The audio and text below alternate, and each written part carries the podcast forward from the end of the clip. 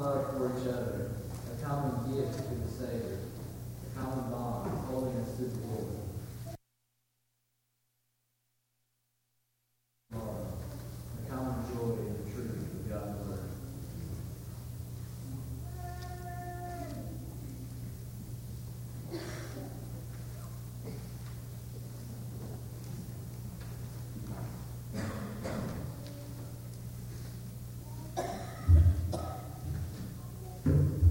Good evening.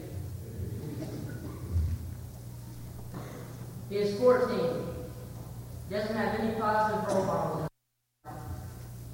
He longs to be affiliated with the group. He wants to achieve something, but he doesn't know what. He is bored, at the same time, he is searching. This can describe many youth in America. For many of these youth, turn to gangs. There, and for the fortunate few, they'll turn to youth groups.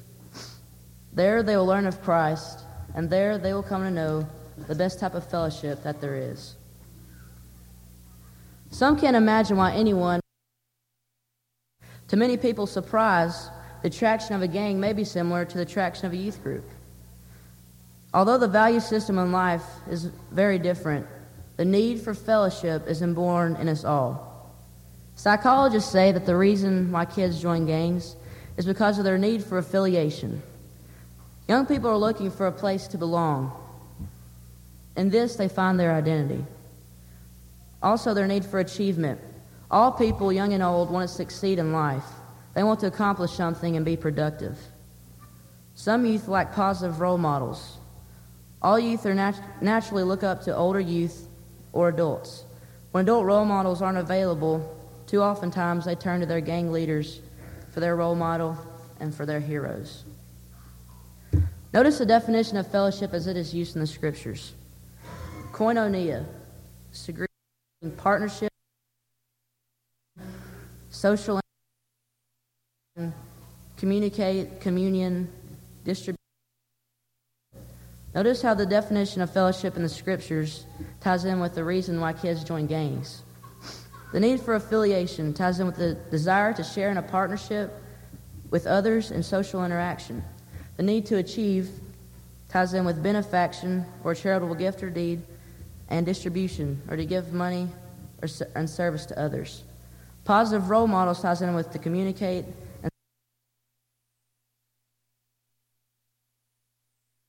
and chapter 1. 1 John chapter 1. John began the Gospel of John and the first epistle of John by talking about Jesus coming to this earth and living or having fellowship with mankind. In verse 1 and 2, John speaks of Jesus coming down and manifesting himself, making himself available to the apostles and to everyone in the earth. In verse 3 and 4, it says, That which we have seen and heard we declare to you, that you also may have fellowship with us. And truly, our fellowship is with the Father and with the Son, Jesus Christ. And these things we write to you that your joy may be full. We see here that we have fellowship with other Christians, with God the Father, and Jesus Christ. And in Philippians 2 1, it says that we can have fellowship, also have fellowship with the Holy Spirit. To have fellowship with the Almighty God and the exalted Christ is awesome.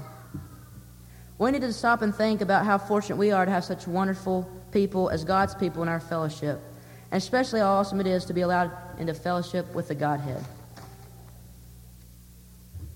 Gangs are usually known by their gang activity, such as graffiti, their clothing, whether, whether it be the same type of clothes, the same color, um, hand signals, which outsiders can't understand, street talk, which may be a, a slang English. Their activities are often illegal drugs, drinking, alcohol, stealing, vandalism etc. Youth in the Lord's Fellowship also had certain activities. He'll be turning to 2 Corinthians 8. 2 Corinthians 8. Paul is collecting famine relief for the church in Jerusalem in this chapter. The church in Macedonia, who is also in poverty themselves, gave a generous amount to help their brothers and sisters who, were, who lived so far away. In verse 3 and 4, 2 Corinthians 8, it says, for I bear witness that according to their ability, yes, and beyond their ability, they were freely willing, imploring us with much urgency that we would receive the gift and the fellowship of the ministering to the saints. We see here that their act of giving was called fellowship. They wanted to have fellowship with Paul, and they wanted to have fellowship with the people that they were giving to. Our youth group also has this kind of fellowship often. Just two weeks ago, some of our youth went from class to class, collected $1,753 to buy nice Bibles for our inner city kids that we work with each week. The SWAS team, or Service with a Smile, does rake and runs. We visit shut ins. We paint, help with work days at the building, serve at banquets such as Young and Heart and teachers' banquets, and many more things. We also have teen mission trips that we go on once every summer, and we go and help smaller um, churches with their VBS. We've been to Maryville, Tennessee, and Camilla, Georgia. Foundations will host a fellowship meal, a luncheon next Sunday to honor our 62s and up. Our fellowship grows deeper and deeper with each other the more we serve together in fellowship. No doubt God has designed the church family and the youth group this way. A wonderful way for each of us to grow closer to those new in the church and the youth group is to serve together with them side by side. If you will turn to Philippians 3:10. Philippians 3 verse 10. It says, "That I may know him and the power of his resurrection and the fellowship of his sufferings, being conformed to his death." Verse 11, "If by any means I may attain the resurrection from the dead." When we, when we see youth pay the price for initiation and violence in gangs, sometimes we wonder, is it worth it? Paul knew the worth of being in fellowship with Jesus, and he longed to be in fellowship with him after his death. Because of this, he was willing to suffer for Christ just as Jesus was willing to suffer for us. Think of the irony of people who will go out and suffer for gangs, which is evil, and Christians, some Christians who won't even suffer for the cause of Christ. Suffering with Christ proves our loyalty. It isn't a bad thing. We should think of it as a privilege when we get to do so. Gang loyalty often goes to ex- the extreme. Roman Cisneros of LA is a graduate of Pepperdine and an expert in gang activity. In an interview about gangs, he stated such loyalty when asked about kids who get shot and survive. He says, Unless a gang member is bedridden, he's right back out on the street the very next day. The gunshot wound is his medal of valor, and if fellow gang members, it symbolizes his invincibility. Gang loyalty sometimes may go to an extreme, but it doesn't compare with the loyalty of faithful Christians to the cause of Christ. In the first century, many Christians were beaten, burned, sawed into, mauled by wild animals, and crucified, and other forms of torture. This didn't deter other Christians from the fellowship of believers. This made them stronger. One example was found when the church was very young in Acts 5. If we'll turn to Acts 5. In verses 17 and 18, the high priest had the apostles thrown into a prison because they were spreading the word of God. And in verse 34, they stand before this council, and instead of the council killing them, they beat them and then command them never to speak the name of Jesus again. And in Acts 5, verses 41 and 42, it says, So they departed from the presence of the council, rejoicing that they were counted worthy to suffer for his name. And daily in the temple and in every house, they did not cease teaching and preaching Jesus as Christ. We need to learn from this passage to not be angry or quit or get embarrassed or give up our will when we suffer for Christ. But we need to be thankful that we have the opportunity be found loyal to fellowship with Christ and Christians. So, some can't imagine why anyone would want to join a gang. Their need to belong, to achieve, to have someone to, to look up to, to be active is inborn in us all. The next time you wonder about the importance of a youth group, their fellowship, their service together, their loyalty to God and to each other, just remember, you're looking at a game the way God designed it.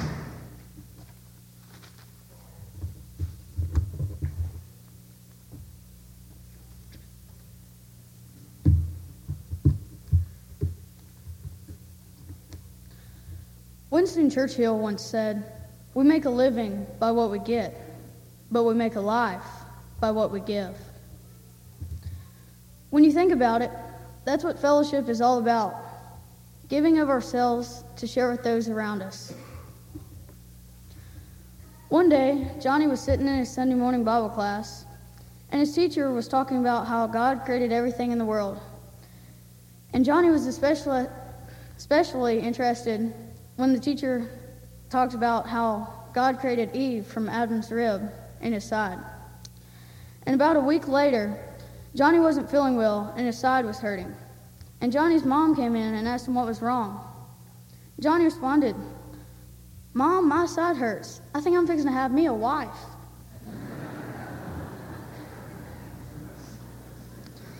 But you see, from the very beginning, God never intended for man to be alone. He provides the most the closest and most intimate kind of fellowship between a man and his wife. In Genesis 2:18, if you'd like to turn there, the Bible tells us, "And the Lord God said, It is not good that man should be alone. I will make him a helper comparable to him." What is fellowship, first of all? Some definitions given at our fellowship meetings were fun, food, friends, Bible studies, devotionals, and much more. Tori Treadway spoke at our first meeting, and he's, he gave a well thought out definition of the word fellowship. He said fellowship is a gathering with spiritual purpose and having spiritual results. In Matthew 18:20, the Bible tells us, "Where two or more are gathered in my name, I am there in the midst of them." This indicates fellowship is based on more than just fun. Christ- Christian fellowship is based on a common love, common bond, and a common hope. We share that together. If you turn to Amos 3 3, can two walk together unless they are agreed? To be alone is discouragement, and discouragement can lead to stress, and feeling alone can lead to depression. Everyone needs friends and fellowship, or they would feel alone. Christians should never feel lonely. And there is no need to be lonely here at Mount Juliet because there are so many great Christians here that would go all their way to make sure that you feel secure.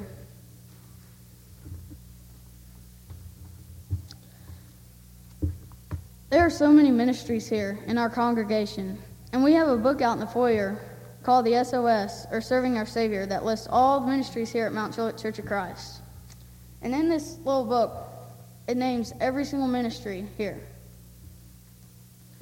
And just to name a few, House to House, Heart to Heart is led by Carrie Smith, and any age can help with this ministry. All you have to do is be able to count to 25 and put a rubber band around the pamphlets.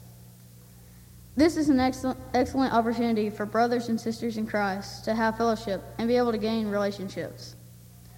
Another ministry is called the Outreach Program, which is led by Tim Smith. Every six months, Christians are sorted into different outreach groups. And some have fellowship at others' houses and eat meals.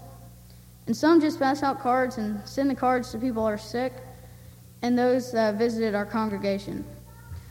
There are so many other ministries here at this church, and all you have to do is look at one of these books out in the foyer and just look at look at them and decide which ones you would like to help in. And today, I'm in one of the out, outreach groups, outreach group number one. And we met at Ann Craddock's house, and we had a meal together and had fellowship. And it was pretty good food, and I liked it, so it was pretty good. I would challenge y'all to get in that if y'all would like to. Fellowship in the congregation is not just at church. A couple of years ago, my family started going to Tuesday Night Pizza, where Christians of all ages go and enjoy fellowship with each other. You can learn a whole lot of interesting facts from our brothers and sisters in Christ who have a lot of wisdom. Just to name a few that have been there Bobby and Ernestine Reasons. Bobby has taught me a whole lot about football and his coaching career. They're wonder- wonderful Christians. Buddy and Sissy Pickler. Buddy's another guy who knows a whole lot about football, and he's also a high achieving business executive. They are, wonder, they are a wonderful Christian couple. Aaron and Mary Jones. Aaron is a man who works his heart out to make sure everything goes right on Sunday mornings, Sunday evenings, and Wednesday nights, and make sure everything is well organized. Jim and Marge Gregory. Jim is a man with a lot of wisdom. He will talk to you about anything, laugh with you, and he will also go anywhere if they need help, such as the Hurricane Katrina victims in New Orleans. Jim also had a hip replacement, and that hadn't slowed him down any. Bill Cox. Bill's a man who is true and dignified example of a good Christian man and was always such a dedicated husband to Miss Royce. There are so many others that always come, and I love being with them and their fellowship. Without fellowship in the church, I probably would not have been able to meet all the people I have today. I would like to challenge all the teens to follow the example of our elder Christians and the great life that they have lived. And I'd also like to challenge the older members here to get to know us better.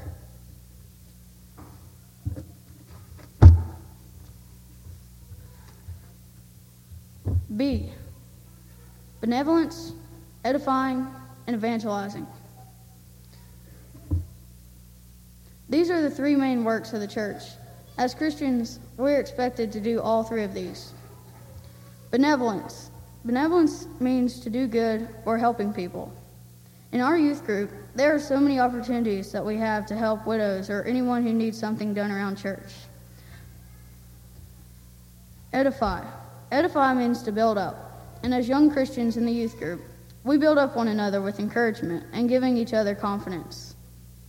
Every time we talk to older members here, it brightens their day up so much to see that we're not just friends with young Christians, but expanding our friendships with older members. One day, Mr. Jack Cronk, Sr., asked, asked me to come up and say hello anytime I saw him. And I appreciated that invitation so much, and I make sure to speak to him whenever I see him. It brightens the day for both of us. Evangelizing. Evangelizing means spreading the word. At school, we can teach our friends that are not as close to God as we are and help them to go closer to God. On the first week of every month, Mount Juliet Church of Christ holds a service at Mount Juliet Healthcare. Prayers, singing, sermons, and more are in our services at the healthcare. Wayne Williamson is head of this and make sure that it's all organized. Fellowship in one way or another is involved in all of these examples. It's not just what you get from fellowship, it's what you can give to others in fellowship. If you turn to Acts chapter 2, verses 40 through 42, in the description of what happened on the day the church was established, we read, And with many other words, he testified and exhorted them, saying, Be saved from this perverse generation. Then those who gladly received his word were baptized, and that day about 3,000 souls were added to them. And they continued steadfastly in the apostles' doctrine and fellowship, in the breaking of the bread, and in prayers. If you also turn to John chapter 17, verses 14 through 19. Jesus surrounded himself with close companions throughout his ministry, and the disciples would show fellowship when they would walk would talk would walk around with Jesus. And they were friends with Jesus while they were being trained to establish a New Testament church. They ate, slept, worked, rejoiced, and even cried together. Jesus prayed fervently for the apostles and loved them dearly. Now, verse 14. I have given them your word, and the world has hated them because they are not of the world, just as I am not of the world. I do not pray that you should take them out of the world but that you should keep them from the evil one. They are not of the world, just as I am not of the world. Sanctify them by your truth. Your word is truth. As you sent me into the world, I have also sent them into the world. And for their sakes I sanctify myself, that they also may be sanctified by the truth. From the very day the church was established, we were, we were taught the importance of fellowship.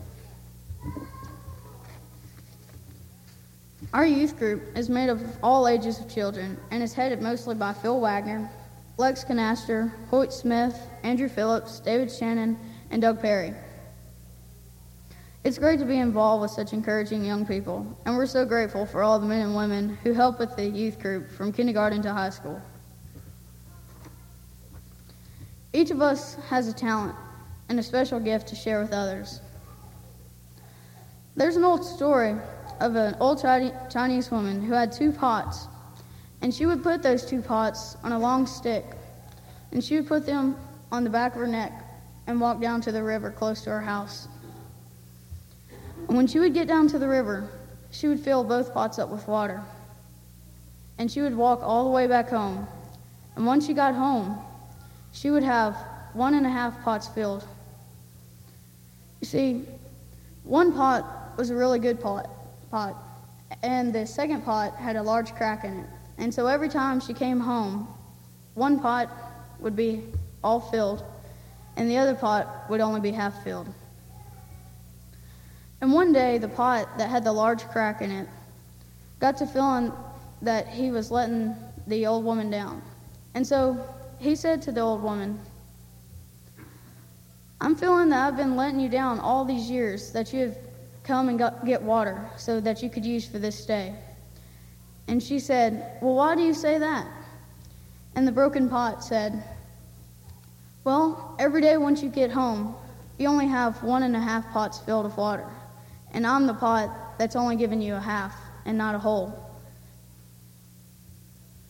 The old woman responded, You know, I knew you had a large crack, and I purposely put you on my stick. And every day, I would put you alongside the road, and you would drain water onto the side of the road where a bunch of seeds were. And every night, there would be beautiful flowers I could put on my dinner table. This fantasy story really shows how individual has certain talents. And if everyone here had the same talent or skills, we would not be unique. Everyone is useful, just like the broken pot. We develop our talents by working together, and in working together, we enjoy fellowship with one another. Our congregation is strong and productive because we have great and wonderful Christian fellowship with each other.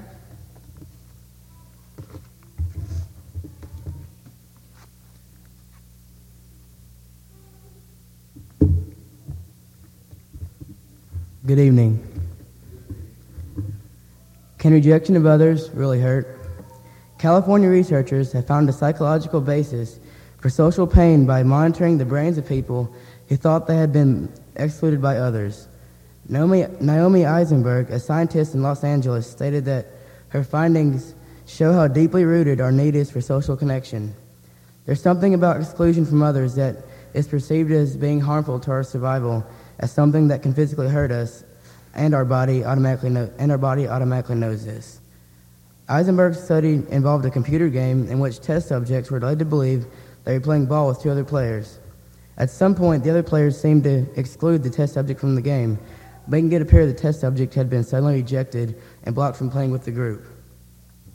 The shock and distress of this rejection registered in the same part of the brain that also responds to physical pain, Eisenberg said. For years, poets have written about the pain of a broken heart. Now it seems to be neurological proof. This need for sharing with others is called fellowship in the scriptures. The Lord, the Lord created us in such a way we need fellowship and relationships. We need a relationship with God. We need relationships with our church family, also with our physical families. When we don't have healthy fellowships, we long for it.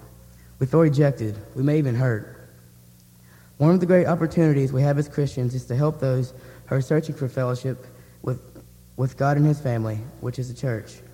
We can learn much about this, those on the outside, by seeing how Peter lived, how Peter lived in this world. Peter had a close fellowship with Christ, but he also used much of his life trying to help those on the outside of Christian fellowships find the Savior and His church. Tonight, let's study about Peter and reaching those on the outside of our fellowship, because we all know people who we, we would like to see come into the fellowship with the Lord and His church. As we all know, Peter, Peter was the leader and spokesman for the 12 apostles. He was mentioned first in all four lists of the apostles. He was, he was even the leader of the inner circle of Jesus, which consisted of Peter, James, and John.